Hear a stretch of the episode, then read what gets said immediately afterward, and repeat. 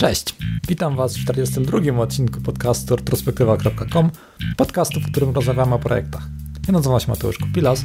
W dzisiejszym odcinku porozmawiamy sobie o takiej starej grze przeglądarkowej. Chodzi o Arenę Albionu, gra przeglądarkowa, która powstała w roku 2003.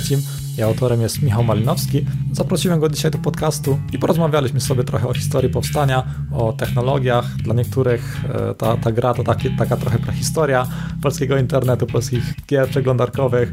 Więc jeśli interesuje Was, jak kiedyś to było, Kiedyś to było, no to teraz. to jest odcinek dla Was. Zapraszam. I heartily endorse this event or product.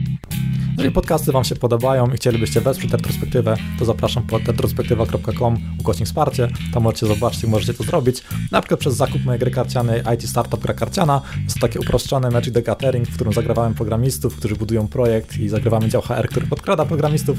Sprzedało się już ponad 2000 egzemplarzy i gra w środowisku IT ma bardzo pozytywne opinie.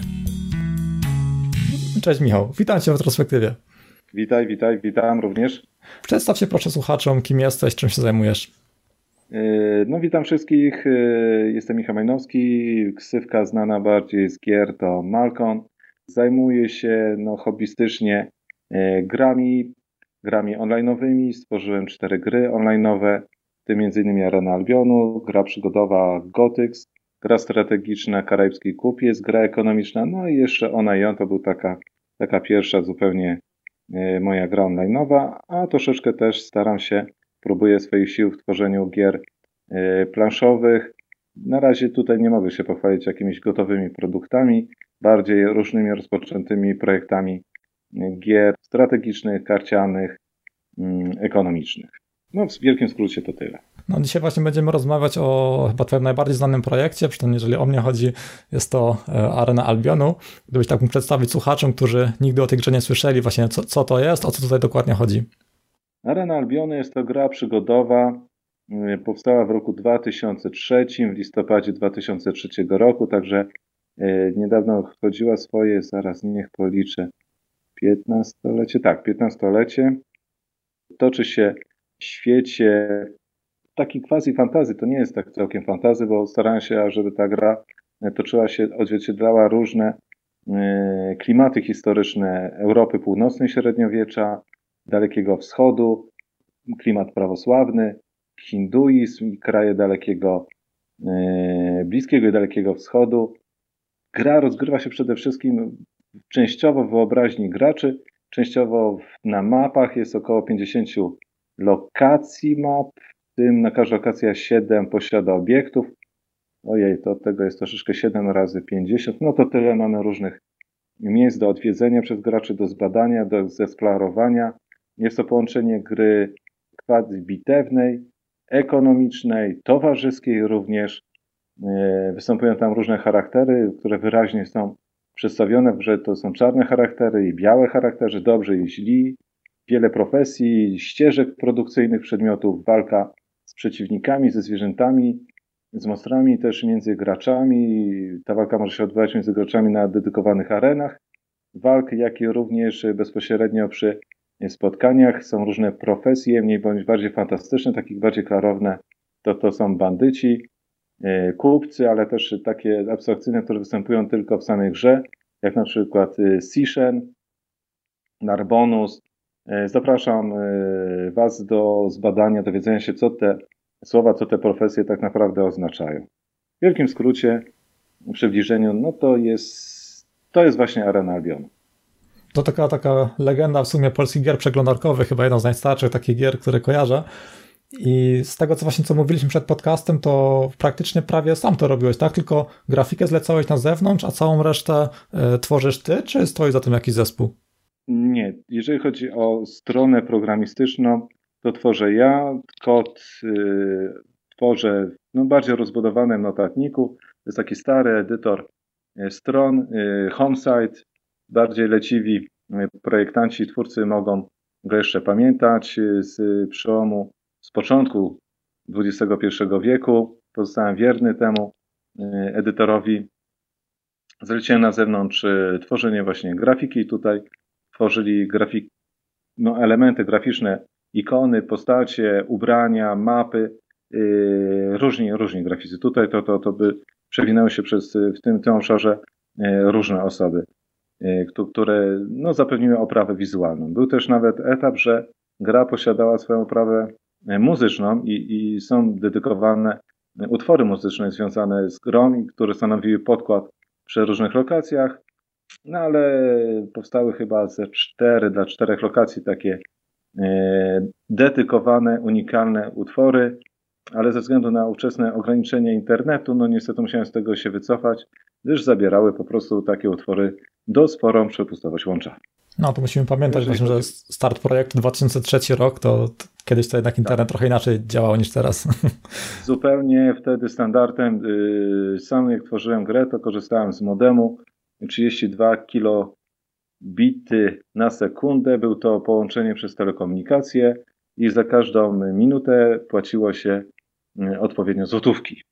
A dzięki temu może i to było dobre, bo dzięki temu starałem się stworzyć po prostu optymalne y, środowisko, które jak najmniej zabierało łącza i jak najszybciej się wgrywało do przeglądarki. No to było wówczas bardzo ważne. Bardzo ważne, jeżeli chodzi o stronę techniczną. No niestety jest to teraz ułomność, gdyż no, oprawa no, trąci lekko myszką, no i cała zasada mechanika też trąci myszką, no ale takie były czasy, kiedy po prostu gra i jądro powstawała. Większość słuchaczy tego podcastu to są osoby techniczne.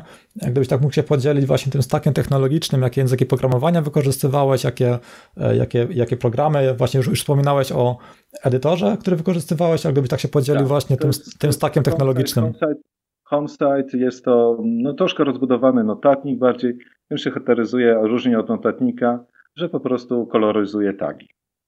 E, kiedyś może bardziej znane e, systemy, które były podobne do tego, to jest na przykład pajączek, e, polski produkt, częściej wykorzystywany i on powstał właśnie na podstawie, na podstawie ówczesnego legendarnego homesite'a. Jeżeli chodzi o BASIC, czyli platformę typowo programistyczną, to, to jest PHP i z tym związane JavaScript, HTML, E, CSS, jeżeli chodzi o bazy danych, to też tutaj nie ma jakiejś rewolucji, mega odkrycia. No to klasyczny e, MySQL, który wiązał się, stanowi jakby tandem z PHP. No i to jeżeli chodzi wszystko o, o stronę bazę techniczną. Nie wykorzystywałem żadnych frameworków, żadnych gotowych e, produktów. Wszystko było pisane, można powiedzieć, od zera w oparciu o język skryptowy PHP. Mhm. To tak dosyć, no w sumie na, na, te czasy to tak, tak, tam nie było nic takiego tak jak teraz. Właśnie teraz mamy tyle tych wszystkich technologii, mm, a przez to właśnie, to, przez takie wybory, że to wszystko było bez żadnych frameworków i tak dalej, miałeś jakieś duże problemy z utrzymaniem kodu źródłowego, czy przez to, że właśnie pisałeś wszystko sam, e, to takich problemów nie było, bo zawsze wiedziałeś, gdzie wszystko jest? No troszeczkę to wynika, nie mam z tym problemów nadal i nie miałem, e, ale to wynika raczej z wewnętrznej organizacji pracy i podziału skryptów, budowy ich nazewnictwa odpowiedniego, umieszczania odpowiedniego w katalogu, także stosunkowo szybko nadal jestem w stanie znaleźć odpowiedni fragment, nawet gdyby ktokolwiek obcy e, tego chciał skorzystać, to stosunkowo szybko jest w stanie odnaleźć pojedynczy fragment, przy pomocy którego może dokonać poprawek, zmian technicznych, jeżeli taka będzie potrzeba doskonalenia danego elementu. Jest to, chociaż linii i kodu no są ogromne ilości, no, szacuję to w miliony, jednak to jest wszystko w jakiś sposób logicznie zorganizowane, poukładane. I nie narzucone przez maszynę, które no niestety ma takie doświadczenie, że jeżeli maszyna występuje, jakiś framework, no to daje swój narzut organizacyjny sięgający, no zależy od jakości frameworka, od 10 do 30% jest narzutu. Tutaj tego nie ma. Po drodze napotkałeś jakieś e, problemy wydajnościowe ze swoim rozwiązaniem, czy, czy tego raczej tak, nie było po drodze? Tak, tak. Było i tego bardzo, bardzo dużo było można powiedzieć, że nadal występują, no ale to już jest znacznie ograniczonym stopniu, bo teraz stosunkowo łatwo można temu zaradzić. Po prostu dokłada się do maszyny wirtualnej pamięć, dokłada się dysk mm, i z tym już nie ma problemu. Wówczas był y, największy problem, może nie tyle z wydajnością samej maszyny, co z transferem. W tamtych czasach niestety największe koszty ponosiło się za tak zwany transfer. I musiałem dążyć do tego, żeby przesył między serwerem a przeglądarką był jak najmniejszy. Jak najmniej danych było przesyłanych między y, serwerem właśnie a przeglądarką, y, co zdeterminowało, że w przypadku strony, które miały powtarzalne elementy, były tak naprawdę przesyłane, ich zawartość była przesyłana w postaci, jak to nazwać, plików JavaScriptowych, y, zmiennych JavaScript, tablic JavaScriptowych, które zawierały dane y, oraz jakby takich quasi frameworków, które na podstawie tych danych budowały content, y, budowały table, budowały wizualizację, aby jak najmniej po prostu przesyłać czystego HTML-a, który po prostu dawał no gdzieś 50-60% narzut. No Czy coś, coś takiego jak współczesny JSON może w tym kierunku? O, brawo, dobrze to ująłeś. Tak, dokładnie.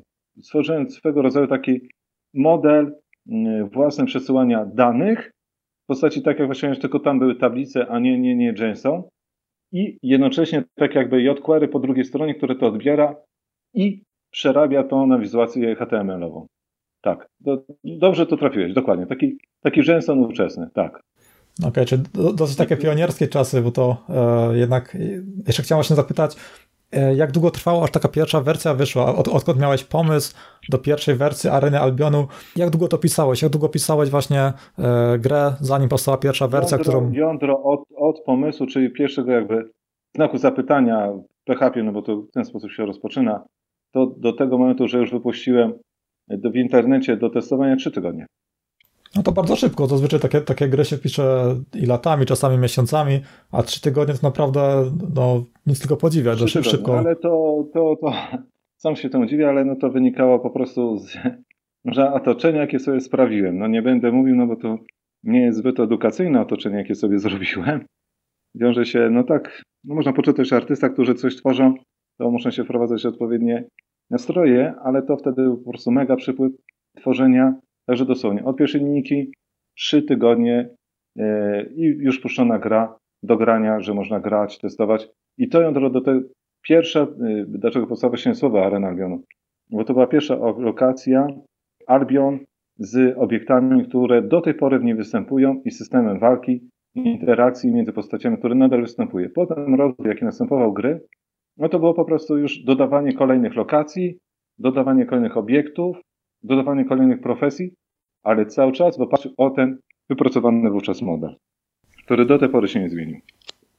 Okej, okay. a później jak projekt się właśnie rozrastał, jak już mówiłeś, że później są te, te miliony linii kodu, e, wprowadzałeś coś, co pomagało ci jakoś utrzymać e, jakoś tam w ryzach ten projekt, coś w rodzaju testów jednostkowych, czy jakiś system e, do lepszego wdrażania nowych wersji, tak zwany continuous integration. Stosowałeś coś, coś w tym rodzaju, czy raczej wszystko jest dalej to znaczy, cały czas na czuja robione?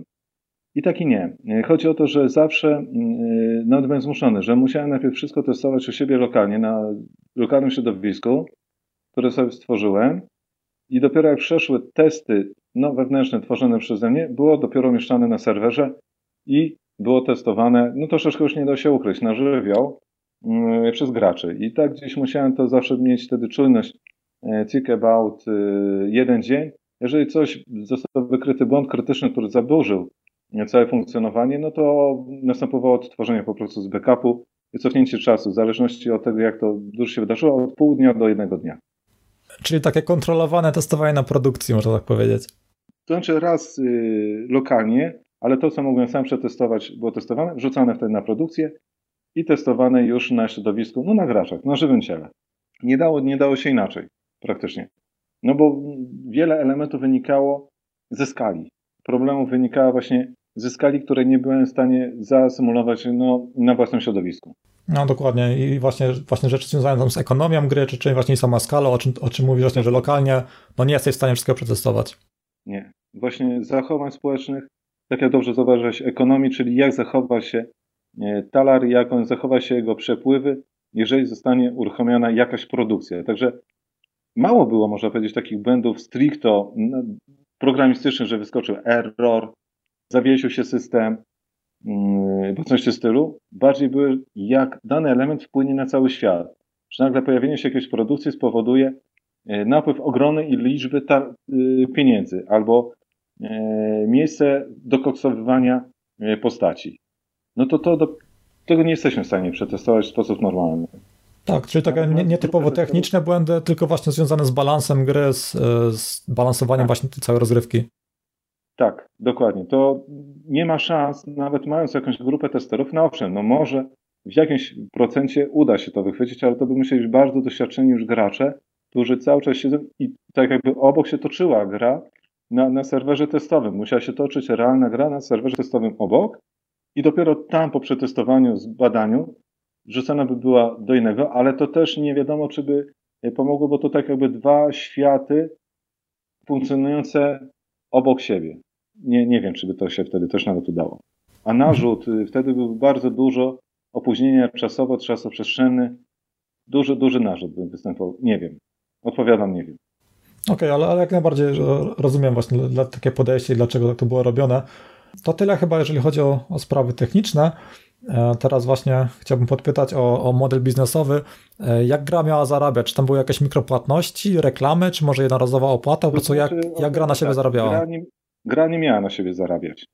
Stworzyłem to raczej jako takie no, ujście, po prostu twórcze ujście do czegoś i przez pierwszy rok e, no, nie zarabiała. Raczej gracze wymusili to e, chęcią, że chcą po prostu dofinansowywać ten projekt i chcą mieć jakiś ten wkład, e, żeby to funkcjonowało, no bo w pewnym momencie no, trafiłem na problem, że no, za serwer muszę płacić i to muszę płacić coraz więcej i za transfer. No to, to, to naprawdę były duże pieniądze i stąd nawet nazwa płatności, jaka potem powstała, to e, punkty pomocy, punkty premium, PP tak zwane. Gracze po prostu dawali datki, no trzeba było wprowadzić w tym momencie jakiś e, model biznesowy, no i generalnie on się utrzymuje do tej pory, że, że płaci się za dodatkowe elementy grze, e, punktami właśnie premium, to za dodatkową liczbę energii, za możliwość wejścia do, do innych lokacji, pozyskanie innych jakichś bonusów, przy czym te punkty PP jeszcze jest o tyle ciekawie, e, że można przekazywać między graczami. To jest rzecz płynna, także można grać, nigdy nie wydać pieniędzy, robić, być jakby usługodawcą w ramach gry dla innych graczy i oni mogą przekazywać nam punkty premium, które my możemy wykorzystywać. Nie jest to tak, że ktoś wykupi sobie punkty tylko dla siebie, tylko może je też przekazywać innemu graczowi. Tak. Może po prostu innym graczom w ten sposób pokazywać wdzięczność e, za wykonane jakieś działanie.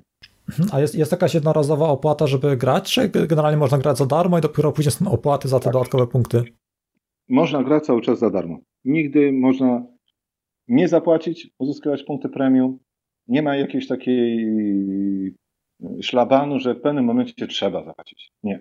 Można nigdy nie zapłacić, uzyskiwać innych graczy te punkty PP, albo w ogóle nie, nie, nie, nie uzyskiwać i grać no, w ograniczony sposób. Nie ma tutaj jakiegoś takiego szlabanu, że po jakimś czasie, jak nie masz tych punktów premium, no to twoje konto zostanie zawieszone. Czy taki w sumie model jak w wielu współczesnych grach, że można generalnie wiele rzeczy robić e, bezpłatnie, ale chce się właśnie przyspieszyć trochę ten progres, to można sobie dokupić jakieś rzeczy premium. Dokładnie. Mhm. Dokładnie. Teraz chciałbym właśnie podpytać o, o, błędy, bo to jednak, jak już mówiłeś, to już jest 15 lat historii tej gry. E, gdybyś tak sobie przypomniał właśnie największe błędy popełnione i czy to od strony technicznej, czy marketingowej po prostu po drodze, jakie były właśnie takie największe potknięcia, e, gdybyś po prostu teraz wiedział to, co wiesz teraz i robił to od nowa, gdybyś mógł sobie po prostu powiedzieć parę lat temu e, to, co wiesz teraz, co byś chciał samemu sobie sprzed paru lat doradzić, jakie właśnie były największe błędy? No, największym błędem to chyba było stworzenie tej gry. E, niestety, no prawda jest taka, że e, samo tworzenie oprogramowania, to, to, to dla osób, które to lubią, to jest przyjemność. To, to no, miód na serce i to się robi bardzo fajnie. Niestety kontakt z użytkownikami no jest współczesny. Teraz to ma już swoje nazewnictwo, trolling i hate, niestety zabija. Mieliśmy tego odzwierciedlenie nawet teraz na Wielkopolskiej Świątecznej Pomocy i to bardzo tragiczne.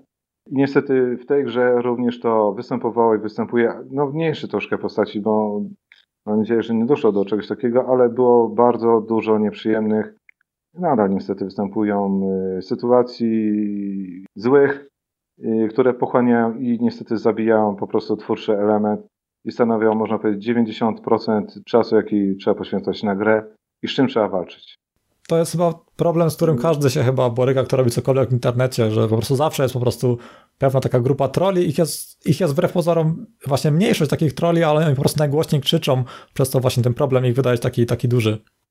Ale to też generują naprawdę bardzo duże, realne problemy związane z policją, kradzieżami, pobiciami, molestowaniami. Makabra. Tak, no trzeba mieć na grubą skórę, jeżeli właśnie robi się coś, gdzie jakaś społeczność gra, gdzie albo są faktycznie ludzie. Jeżeli się robi, to po prostu trzeba się oddzielić jakiś koncerter, albo mieć jakiegoś mentora, który po prostu zamyka danego twórcę i odrezerwuje od świata.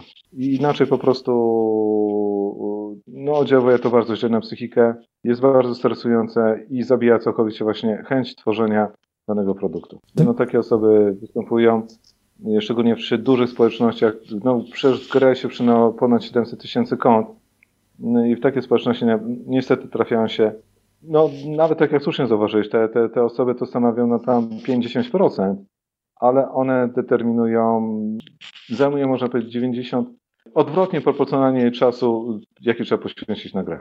Mhm. No tu się zgadzam, właśnie we, we współczesnych właśnie jakichś zespołach programistycznych, które tworzą produkty, to właśnie stara się, od, e, stara się właśnie oddzielać ten, ten element kontaktu ze społecznością od tych faktycznie deweloperów, czy tam jakiś produkt owner jest po drodze, który po prostu zajmuje się tymi problemami ich odcina, żeby ta warstwa, która faktycznie zajmuje się rozwojem tego, żeby właśnie była od, odcięta, odizolowana od tego elementu, że to może w jakimś stopniu później y, ułatwia taką pracę, ale tak jak mówiłeś, że praktycznie, praktycznie sam się tym zajmowałeś, to jak najbardziej rozumiem, że jest to tutaj bardzo duży problem. No i on praktycznie, można powiedzieć, zabił no, rozwój tej gry aktualnie. Aczkolwiek y, kontakt z graczami ma też ogromne y, też i plusy, bo mm, dzięki niemu poznałem wiele wartościowych osób, wiele przyjaźni. Organizowane były spotkania graczy, na które zjeżdżały no, dziesiątki osób, wynajmowane były pensjonaty albo ośrodki wczasowe. Zjeżdżały się osoby gracze z polskiej zagranicy, poznawały się i to były super, super imprezy i ludzie byli naprawdę super mili, fajni. Każdy mówił, że wtedy no, wchodził tak jakby w inny świat, w inny świat, czuł się po prostu kimś innym, kimś, kimś, kimś lepszym. Gra stanowiła, można powiedzieć, zaczątek zawsze w takiej dyskusji łatwiej było można rozpocząć dyskusję, Potem się przeradzały często właśnie i w miłości, i małżeństwa, dzieci z tego, e, z tych związków, także też ma wiele plusów. No, tak jak w życiu. Tak jak w życiu, tylko można powiedzieć zwielokrotnione to było wszystko. Jeżeli chodzi o, e, o reklamę i marketing, bo jakoś jednak trzeba tych graczy do, coś trzeba zrobić, żeby gracze na grę trafili. Mm, jak, jak właśnie reklamowałeś grę? Co, co było, jakie, jakie metody próbowałeś? Stosunkowo, na początku było stosunkowo łatwo, wystarczyło wrzucić na jakąkolwiek grupę dyskusyjną i to był, można powiedzieć, marketing szeptany. No nie było konkurencji. Także wystarczy jakiekolwiek ogłoszenie, że taki produkt istnieje i to samo przyciągało. Jeszcze miało tyle prościej, że wcześniej już stworzyłem dwa inne swoje produkty, które też już stanowiły, można powiedzieć, bazę marketingową dla, dla tego produktu. I, I to samo się działo. W pewnym momencie pojawiła się też nasza klasa, która też wiele osób przyciągnęła. Sukces naszej klasy, można powiedzieć, pociągnął wiele dla, dla no pewnie nie tylko dla Arenaviono, ale też dla innych y, produktów. Stanowi jakby platformę reklamową stosunkowo tanią i dobrą. E, potem Google Awards, e, wykupienie i to z takich właśnie platform reklamowych. No to rzekłbym, że to tyle. Większej innej liczby nie, nie testowałem. No przynajmniej nie testowałem, nie korzystałem inaczej. Testowałem różne, ale nie korzystałem na, na jakąś szerszą skalę. E, wrzuciłem na Facebooka pytanie o to, o co, by, o co by chcieli właśnie zapytać słuchacze. To właśnie najwięcej osób pytało właśnie, kto jest na, ty, na tych zdjęciach reklamowych. To było najpopularniejszym pytaniem.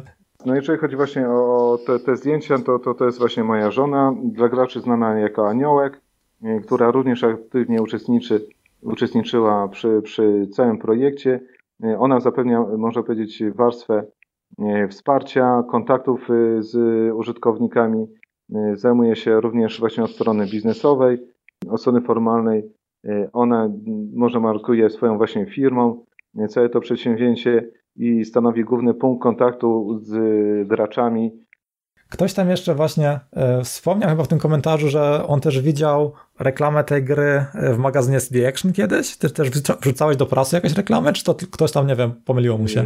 CD, tak, ale to było chip, chyba w chipie. Albo w chipie. Właśnie mówi, że tam jak, jak były te reklamy kiedyś właśnie tych gier na komórkę, czy tak, takie rubryki były, że on widział kiedyś reklamy tej e, Areny nie Albionu. To raczej było w chipie i w gazecie Internet, ale to nawet nie jako reklama, bo to nie kupywałem, chociaż nie, nie, głowy sobie uciąć nie dam, e, ale było po prostu pisane jako e, ciekawostka, że taki byt istnieje, taki, taki jest w naszej sieci, e, polskiej sieci w naszym internecie. Ale no, to... to... był chip. CD Action nie. Mhm. Raczej. No to możliwe, że się komuś pomyliło.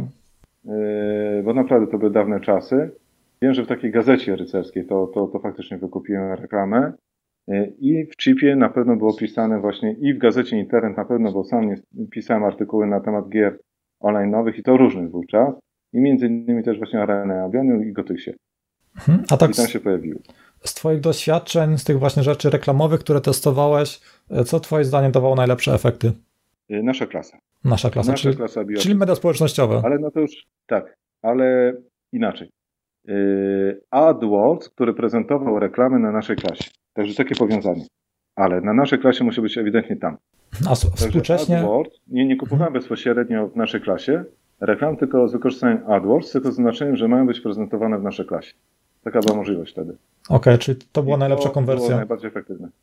Największy problem jest tak naprawdę z konkurencją. W pewnym momencie pojawiły się gry niemieckie, klony gier niemieckich, przetłumaczone na język polski, z ogromnymi budżetami i to zwindowało bardzo, bardzo e, ceny na licytacjach za kliknięcie. I stało się to w pewnym momencie po prostu zupełnie nieopłacalne. Okej. E, Próbowałeś może też ze współczesnymi reklamami facebookowymi, czy tego już nie testowałeś? Nie, tego już nie. No to, to, to Facebook już szedł troszeczkę, kiedy no, zacząłem się z tego wszystkiego już wycofywać. No, pod wpływem tych negatywnych y, doświadczeń, o których ci no, ten, y, wcześniej wspomniałem. To, to, ten obszar, no mam owszem fanpage'a, ale to raczej i- informuję go e, wśród znajomych. Jest do niego dostęp oczywiście ze strony gry, ale sam sobie nie jest reklamowany. No, no to super, to podzieliłeś się masą, masą doświadczeń, na pewno kawał historii polskiego internetu, na pewno masę osób to interesuje właśnie jak to powstało i teraz właśnie szukałem informacji o tej grze, o powstaniu i tak dalej, tak naprawdę tego nie znalazłem, to myślę wiele osób doceni, czy się teraz podzieliłeś tymi informacjami, a jeżeli chodzi o To super. Jeśli chodzi o Twoje plany właśnie na przyszłość, niekoniecznie związane z tą grą, ale generalnie e, czy masz zamiar się zajmować, gdybyś teraz mógł tak właśnie e, podzielić się swoimi planami na przyszłość, czy z tym projektem, czy może z czymś innym, czym się zajmujesz? No raczej ten gier, y, projekt gry, gier online'owych no, nie zamykam całkowicie. Być może do tego się powróci, ale to bardziej już w gronie jakby wyselekcjonowanych graczy na zasadzie y, i zamkniętej społeczności, bardzo, bardzo zamkniętej społeczności, do której będą zapraszane osoby. Włącznie może nawet i nie wiem, czy nie wprowadzi się coś w rodzaju castingu, kto może grać taką grę. Ze względu na eliminację osób po prostu niepożądanych i będę raczej w tym kierunku, w tym kierunku właśnie zdążał. Gdyż nie zależy mi na, na, na masowości gry, raczej na tym, żeby po prostu grali w nią ludzie, którzy lubią po prostu zabawę i dobrze się czują w swoim towarzystwie, a nie zależy im na tym, żeby wygrać za wszelką cenę, dominować, mm, obrażać innych. Nie. Także w, tą, w, tą, w tą stronę yy, najprawdopodobniej właśnie będę zmierzał.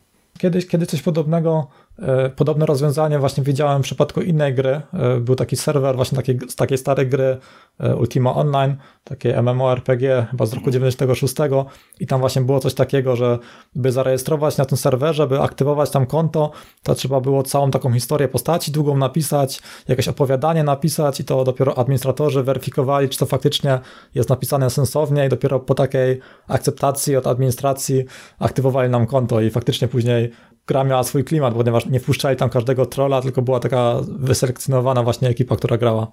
No ciekawy model, ciekawa, ciekawa propozycja. No i coś w tym stylu yy, planuję w tym kierunku właśnie zmierzać.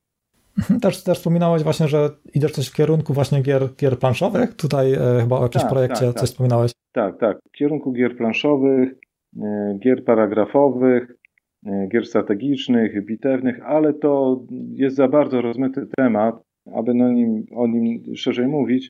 Tu, tu, tu występuje kilka, testuję właściwie ścieżkę, w którą, w którą stronę pójść, gdzie są możliwości. Dla mnie to jest duża bariera, jeżeli chodzi o y, przestrzeń wydania takiego produktu i, i zaistnienia y, fizycznego, y, gotowego produktu. W przypadku e, produktów programistycznych jest to stosunkowo proste. Po prostu pisze się program, umieszcza na serwerze, informuje graczy i można grać.